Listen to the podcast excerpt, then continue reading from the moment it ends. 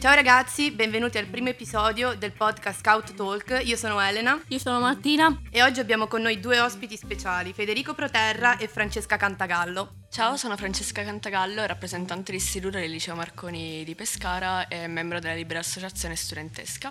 Sono Federico Proterra, vicepresidente di consulta di Pescara ed ex rappresentante dell'Istituto del Galilei. Qual è la situazione del Marconi? Allora, la situazione del Marconi è abbastanza mm, complicata, complessa da spiegare, però eh, diciamo che partire dall'anno scorso che è arrivata a tutta la comunità scolastica la notizia della demolizione, è venuta il 5 ottobre del 2021 e ora noi studenti ci ritroviamo dislocati in uh, cinque sedi diverse. E c'è letteralmente una, uno smembramento della comunità studentesca, anzi scolastica. Quali sono i disagi avvertiti? Eh, I disagi uh, all'inizio erano dei mm, eh, orari pomeridiani, doppi turni, perché gli studenti non avevano la possibilità di tornare a casa e qui ehm, avviene l'altro problema, quello dei trasporti pubblici, che la tua eh, ha promesso delle navette che eh, onestamente noi studenti e studentesse non abbiamo mai visto.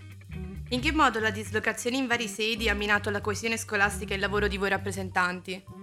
Per noi rappresentanti il problema è l'assemblea, l'assemblea è il nostro diritto eh, per tutta la comunità. Ancora riusciamo a trovare un luogo dove farla e onestamente dopo quasi due anni di didattica a distanza svolgerla online eh, per gli studenti può essere anche difficoltoso. Come si pensa di risolvere la situazione?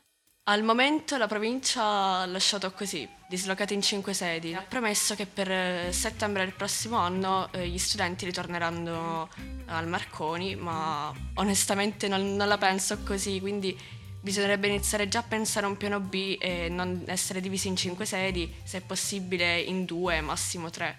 Il problema del Marconi nasce dal fatto che è stato diviso, ora entrando nel tecnico, il progetto in due lotti una scuola che ha una vocazione di mantenere 1500 persone, il lotto di tot milioni di euro rappresenta la costruzione di un edificio che ne ospita 750. Quindi quello che dice il presidente Zaffiri che entro un anno, un anno e mezzo il Marconi ritornerà a essere in funzione è vero, ma al 50%, cioè per 750 studenti. Questa migrazione quasi alla Pastori di D'Annunzio si protrarrà negli anni realmente, soprattutto perché è l'esempio di un'amministrazione che va a distruggere una scuola e come lui aveva già detto al tavolo del prefetto, questo avverrà tra qualche anno anche al Misticoni, quindi già abbiamo avuto difficoltà nel dislocare i studenti del Marconi, il Misticoni eventualmente si farà un viaggio per l'entroterra abruzzese. Quali sono i progetti per l'immediato futuro?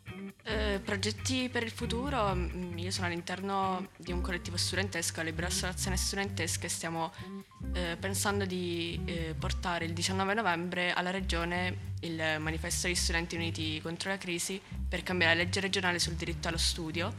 E tra questi rientra il punto dell'edilizia dove portiamo esempi del Marconi, del MIBE, classico europeo. A Pescara la situazione è abbastanza drastica per l'edilizia e trasporti pubblici e speriamo che in quest'anno si riesca a smuovere qualcosa.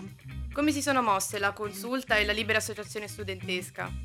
Noi in consulta abbiamo parlato con la regione e anche col ministero. L'unica risposta, e penso che Francesca possa confermare, quando si parlava del Marconi si svegliava un consigliere della Lega sostenendo che abbiamo dato 600.000 euro, però il problema è che è proprio l'edilizia scolastica in tutte le scuole d'Italia, particolare se pensiamo all'Aquila con un'altra grande situazione in cui dopo 12 anni non ci sono neanche una scuola elementare, neanche un asilo ben costruito, stanno ancora con le macerie e a Pescara abbiamo delle situazioni gravose che con i terremoti del 2009 e quelli poi nelle Marche hanno danneggiato anche delle nostre strutture. Pensiamo anche al Marconi di Penne per mantenere la stessa nomenclatura. Cosa si è realizzato fino ad ora?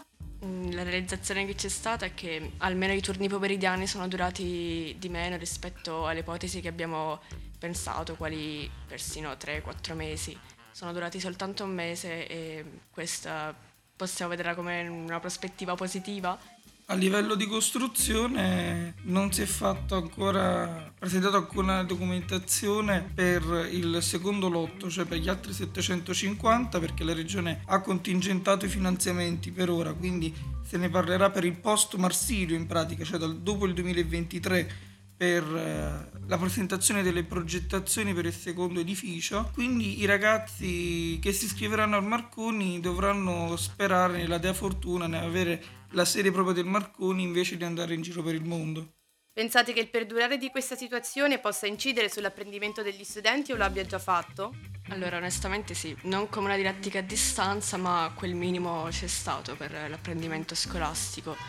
Gli studenti, noi studenti e studentesse del Marconi ci siamo abituati in una decer- eh, de- determinata maniera, un percorso per andare a scuola, tornare, avere nuovi orari, nuove sedi, anche nuovi docenti, si sono stati cambiati tutti proprio per il problema delle sedi distaccate. E quindi questo apprendimento c'è stato, piccolo, e spero che eh, nei mesi a seguire gli studenti riescano a prendere forza e risolvere problematiche all'interno della classe con eh, i docenti o anche a venire a parlare con noi per risolvere tali problematiche.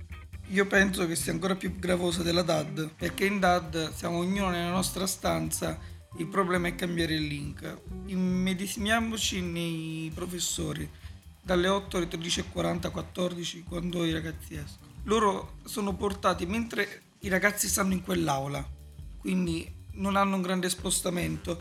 I docenti devono andare in giro per Pescara con già lo stress di gestire la lezione, lo stress di aversi fatto tutto il giro di Pescara, cioè portano il bagaglio del viaggio di Pescara, eventualmente dice ragazzi abbiamo trovato un, una nuova via, ho conosciuto, in pratica ci sono tante distrazioni che portano al vero scopo della scuola, cioè quello di essere ascensore sociale per darvi le culture di base per spendere nella vita.